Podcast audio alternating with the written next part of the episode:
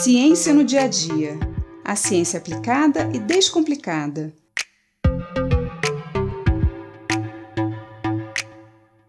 Você já parou para pensar sobre o que é a eletricidade? O que é essa energia que sai das nossas tomadas e que faz todos os nossos aparelhos elétricos e eletrônicos funcionarem?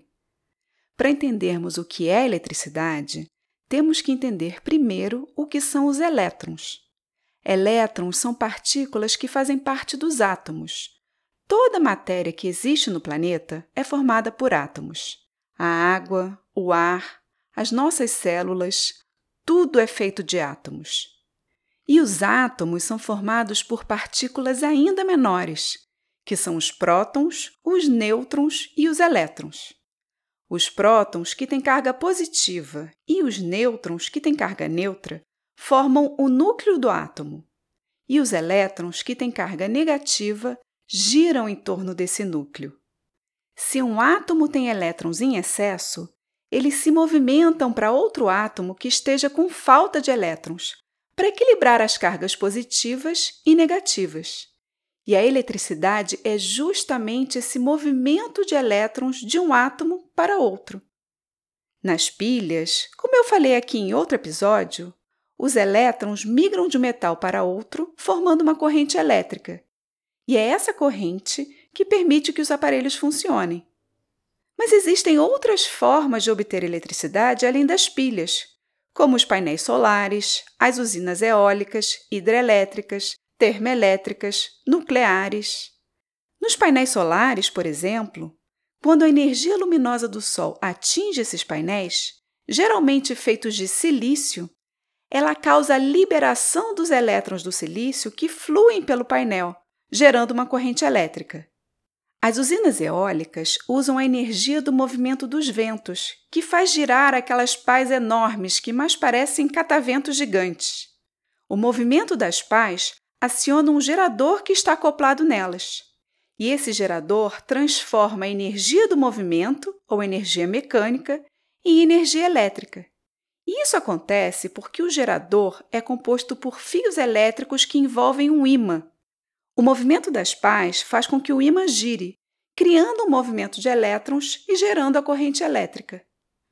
O mesmo processo ocorre nas usinas hidrelétricas. O movimento da água que passa pelas comportas da usina gira as turbinas que geram a corrente elétrica. Essa energia gerada é então conduzida pelos fios até as nossas casas.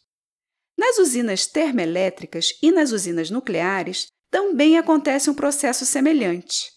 Mas nesses casos, o movimento das turbinas é gerado pelo calor. As usinas termoelétricas usam o calor gerado pela queima do carvão, do óleo ou do gás para aquecer a água das caldeiras que se transforma em vapor. E é esse vapor que move as turbinas que geram a corrente elétrica.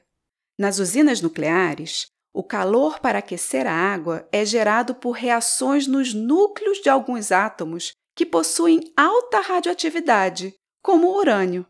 Por isso, são chamadas usinas nucleares. Nós precisamos de energia elétrica para absolutamente tudo no nosso dia a dia para conservar os alimentos nas geladeiras e congeladores, para iluminar nossa casa ou para fazer funcionar todos os equipamentos indispensáveis para a nossa vida, nós precisamos de eletricidade.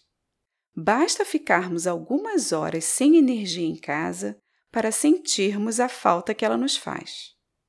Mas todas essas formas de obtenção de energia, seja por painéis solares, usinas eólicas, hidrelétricas, termoelétricas ou nucleares geram custos altíssimos. E não são só custos financeiros, mas um enorme custo ambiental. As usinas hidrelétricas causam a perda de um grande número de espécies terrestres e aquáticas, como resultado do desmatamento e da alteração dos cursos dos rios, além de gerar uma grande quantidade de metano, um dos principais gases responsáveis pelo efeito estufa. As usinas termoelétricas são altamente poluentes, liberando uma grande quantidade de gases tóxicos no ambiente, além de serem responsáveis pelo aumento das emissões de gás carbônico, um dos principais gases estufa. As usinas nucleares, apesar de não produzirem resíduos poluentes, apresentam um grande risco por utilizarem materiais radioativos. Qualquer acidente ou vazamento dessas usinas teria consequências terríveis. A energia solar e a eólica são formas de energia mais limpas, menos poluentes, e por isso deveriam ser mais utilizadas. Mas mesmo assim, causam impactos. Os painéis solares não emitem poluentes, mas a sua produção gera muitos resíduos. E os próprios painéis podem se transformar em resíduos quando não são mais utilizados.